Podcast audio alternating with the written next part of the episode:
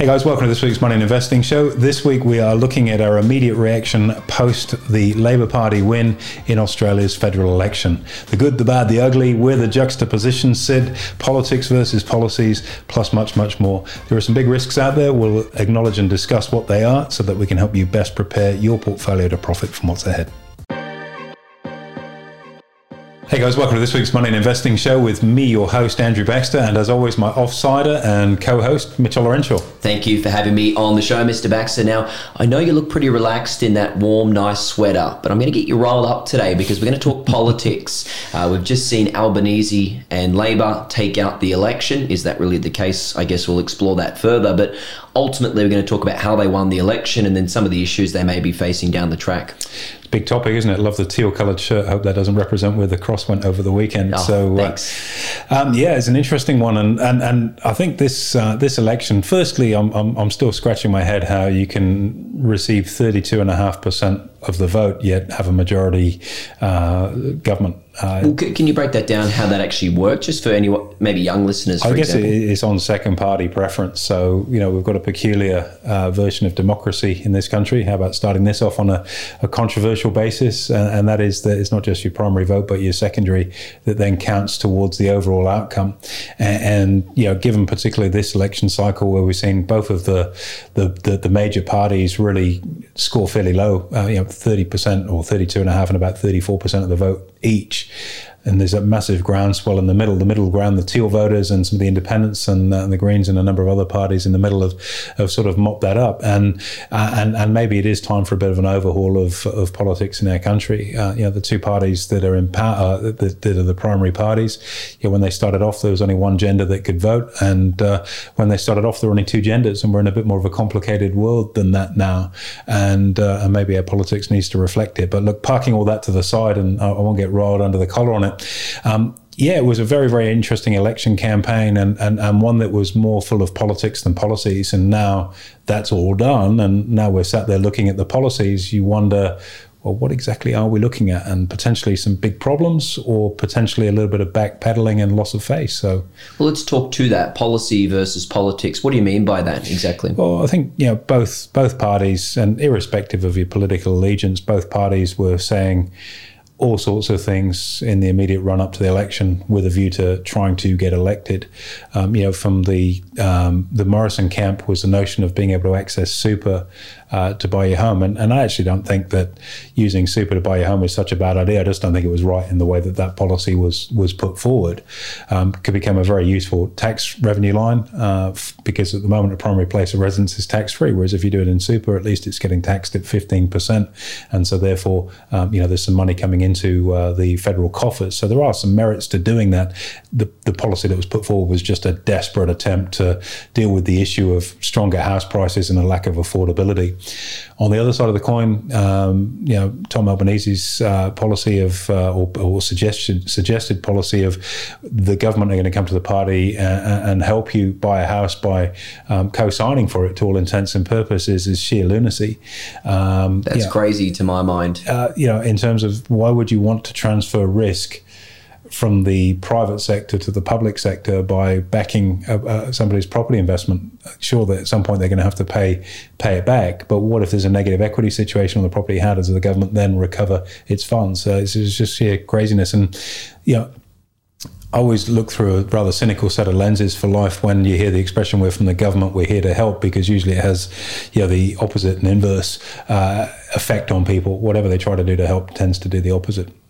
Okay, so diving a little deeper, we had a fair I'm few. Trying com- to be balanced here. I know you're doing a good job so mm. far. Let's see if we can keep it. It's my job today to keep you on track. Manufacturing and wages. That was one of the big push um, in in Labor's perspective. So can we talk about how they sort of differ and why you can have yeah. one but not the other? Yeah, this was the stalwart. The notion of higher wages for Australians, which let's face it, is a vote winner everyone has got a level of self interest uh, in their mind when they've got the pen or pencil in the, their hand and they're putting their cross in the box. But you know, at the end of the day, higher wages on the basis of what? And I'm, I'm a huge advocate for free markets. Uh, I've spent my entire professional career in free markets. Uh, yes, I am a capitalist. I'm an entrepreneur. Um, I'm uh, I'm male. I'm pale, and I drink ale. There you go. You're the most hated person on the planet. And markets typically set their own equilibrium uh, of price. And the labor market is a very good example of that. When you have a shortage of supply and strong demand, prices go up. When you have a lack of demand and oversupply, prices go down until they reach that point of equilibrium where supply and demand meet, and that is where the transaction is done. As soon as you get an overlay of interference in that, you end up with a very uncompetitive and ineffective market. Give you a very classic example of this in the 1970s. Uh, Great Britain, United Kingdom, my uh, my country of uh, birth and my old home, um, joined the common market, which subsequently has become the European Union. And for farmers in the common market, there was a government subsidy. So they'd say, look, this year we want you to grow these crops, and here's what you're going to be paid per ton. So you know in advance what you're going to get paid. So every farmer within the, uh, the, the various countries within the union would grow that crop because they've got a guaranteed price for it. Now, at the end of the year, you get massive oversupply.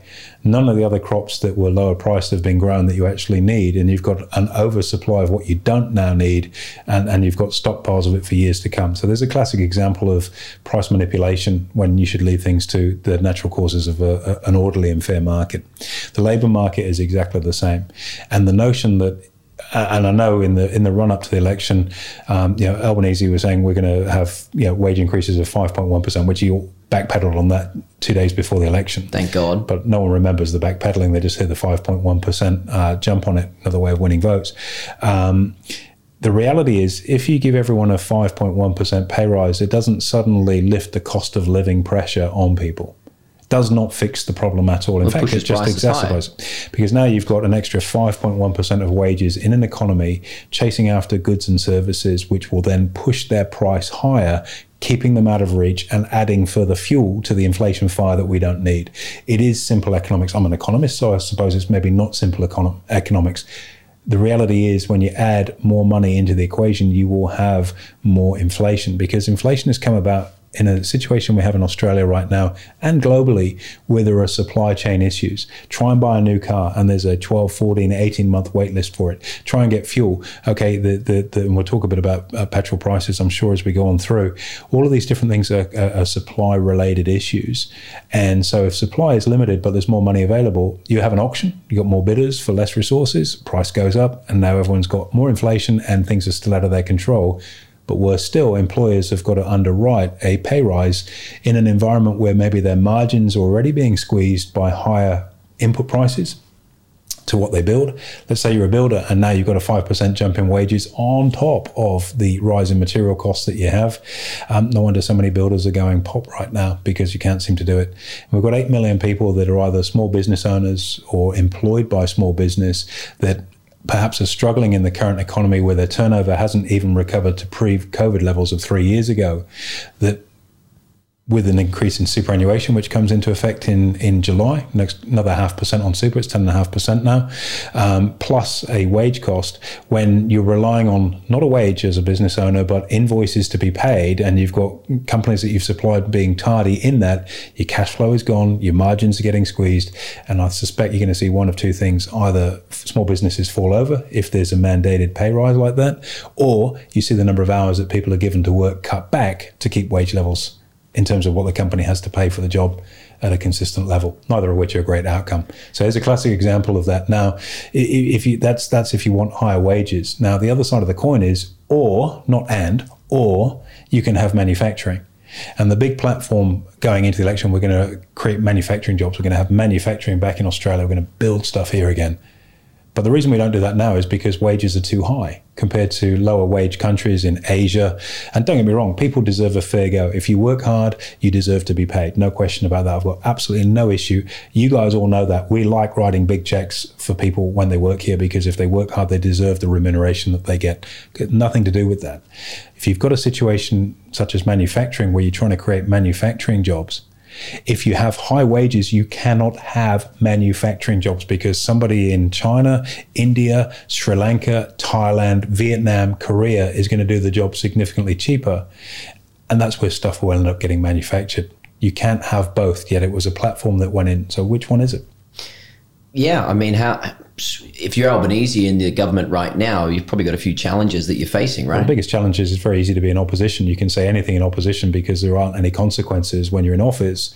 Um, you know, there's there's the expectation of delivering on what was promised, and that's a huge shift, particularly when you haven't had a government for ten years.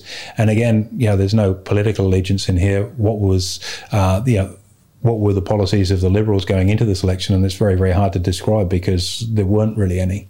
Scott from marketing was coming out with a slogan every five minutes, but really there were no concrete directional policies on on on the big things, infrastructure. Um, you know, we saw through COVID, and and you know the government's response through COVID was actually pretty solid. Um, you know, JobKeeper did a great job of keeping the Australian economy ticking over. Josh Frydenberg lost his seat in the election, um, but came out with a did a terrific job. Great as, job as treasurer, and and, um, and you know, had the election been held probably a week after the budget, they would have seen a Liberal landslide, I'm sure.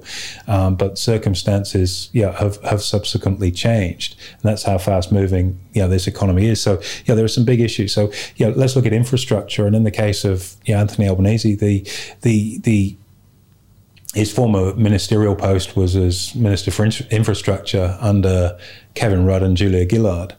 And um, and so if we take the route of okay, well, we're going to increase infrastructure spending, we're going to develop the regional areas to, to to create jobs out there. All admirable policies. The challenge you have on spending on infrastructure is that at the moment there is a critical shortage of materials for building. That's why prices for construction are through the roof. And now you've got the government maybe going, okay, here's a multi billion dollar government pot to spend on infrastructure to compete for those same resources that are already sky high price wise. What that does is put further pressure on the building industry.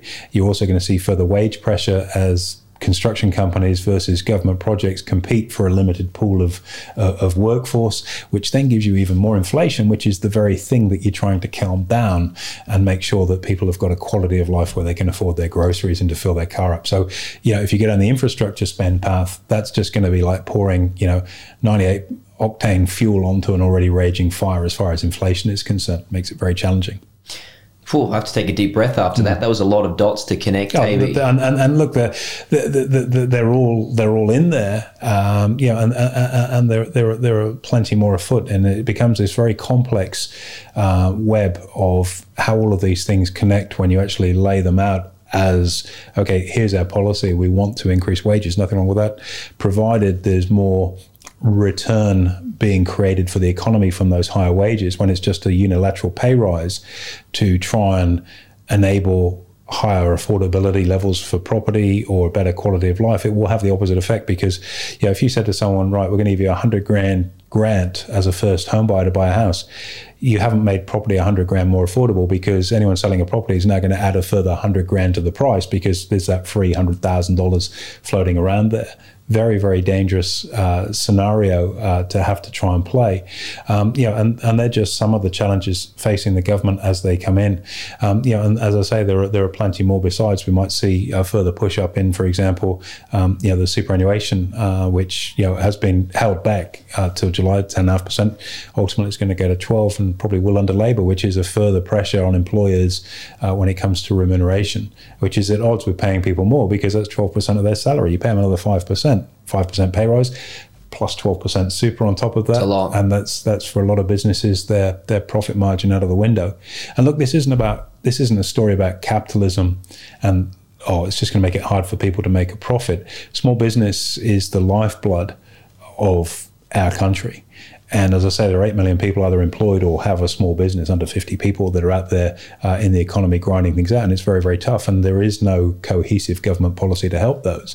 There's just the spectre of higher wage costs if you can get staff in that environment. And, and that's a really, really difficult space uh, to, to, to, be looking at. And look, you can pick apart various other things that happen.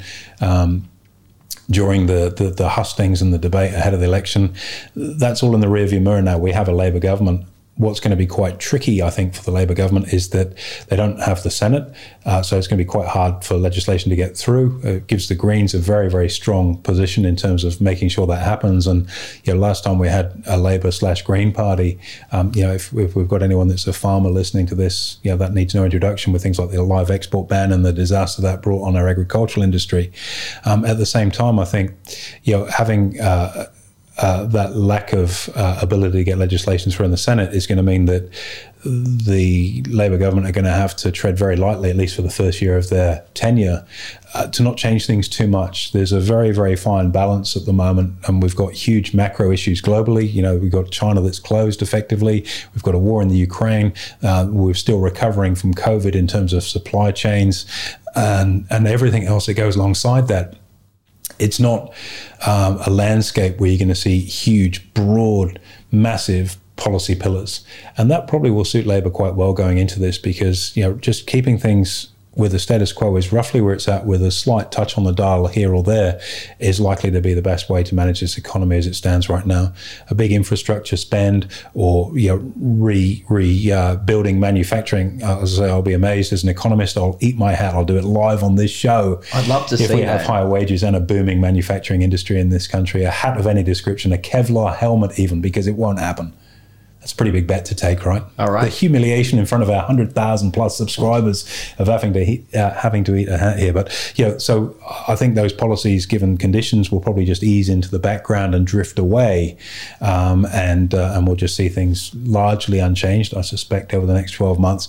You know, again, typically under a Labor government, you expect to see a larger, more bloated public um, uh, public service, uh, which is another burden on the taxpayer. Maybe that's not something we're going to see this time. I think um, one of the uh, one of the first first orders of business that came out uh, on Monday was uh, the uh, the dismissal of the highest paid civil servant in Australia, nine hundred sixty thousand uh, dollars for the person that's inve- uh, investigating the parliamentary conduct around the Brittany Higgins sexual assault. Uh, who's being retrenched. Not surprised at 960 grand a year. It's uh, it's not bad. Yeah, decent wicket. Okay, so AB, that's a lot to take in. Now, for our listeners out there, and their heads probably spinning as mine is a touch as well three three expectations from yourself in the next year that our listeners can take away? Just three. I don't think you're going to see a lot on the Australian political landscape, even though we've just had an election. As I say, I, I, think the smart thing to do would just be just to let things settle down and just tinker with the dials and knobs rather than pull any lever in too much of an aggressive manner. That will be really smart politics. But smart politics in one sentence is arguably an even better juxtaposition than we've talked about. Um, secondly, you know, the, the, the big issue that will overshadow anything that we're talking about here is the geopolitics of what's going on in the world right now. You know, we've got Russia and the Ukraine at war and the spillover effects of that in terms of energy, uh, in terms of the expansion of NATO, political tensions around the world on the back of that, and so on. That's a big thing. China being shut down at the moment, too, with its zero COVID policy, is probably the biggest risk on markets and risk for our economy. Because if China stays in a prolonged slowdown, it's not good for iron ore exports or coal, which are our two biggest exports. In turn, that's not good for our budget, which is not good for being able to spend. Um, so, you know, China and, and that situation is is um, is a big risk. Here's, here's a positive. I feel like I've sort of been a bit of a negative Nancy here, and you got the old man sweater to back it up. It's okay. I don't know if it's it's its finest, mate. I'm trying to sort of be suave and sophisticated as I slide into my midlife crisis. um, the, um, the the reality of having China shut down is a double edged sword. Yes, it's not good from iron ore and coal consumption. But here's an interesting one that a lot of people wouldn't have thought about. With China being in lockdown, there's about one, one and a half million dollar, uh, barrels of oil per day not being consumed. And that's gone a long way, I think, to softening oil prices and the pain that we've got at the Bowser. When China starts to open up again, expect to see this. We'll look out for it now. Um, a fairly decent hike in energy costs once again, particularly as you know we're not sourcing our energy from Russia anymore. Um, and and and so watch out for that as China starts to open up. That inflationary cycle on the back of um, on the back of oil prices moving up with that extra demand is there. And again, that highlights the point I made: supply and demand, when they're in equilibrium, um, are very very important. And when that equilibrium is disturbed by either a change in supply or, in the case of China reopening up, a big shift in demand, prices move radically. And if we see that in our labour market in Australia, I think that's going to be the single biggest risk on our domestic economy, parking all of the uh, various uh, issues around the world to the side. Domestically, biggest single risk is an interference in our labour market and particularly pay rates. And I'm not for paying people low levels. I want to pay people as much as I humanly can. You know that from being here. You know, we want to pay people as much as is humanly possible for the labour and the value add they bring to the business and to the clients.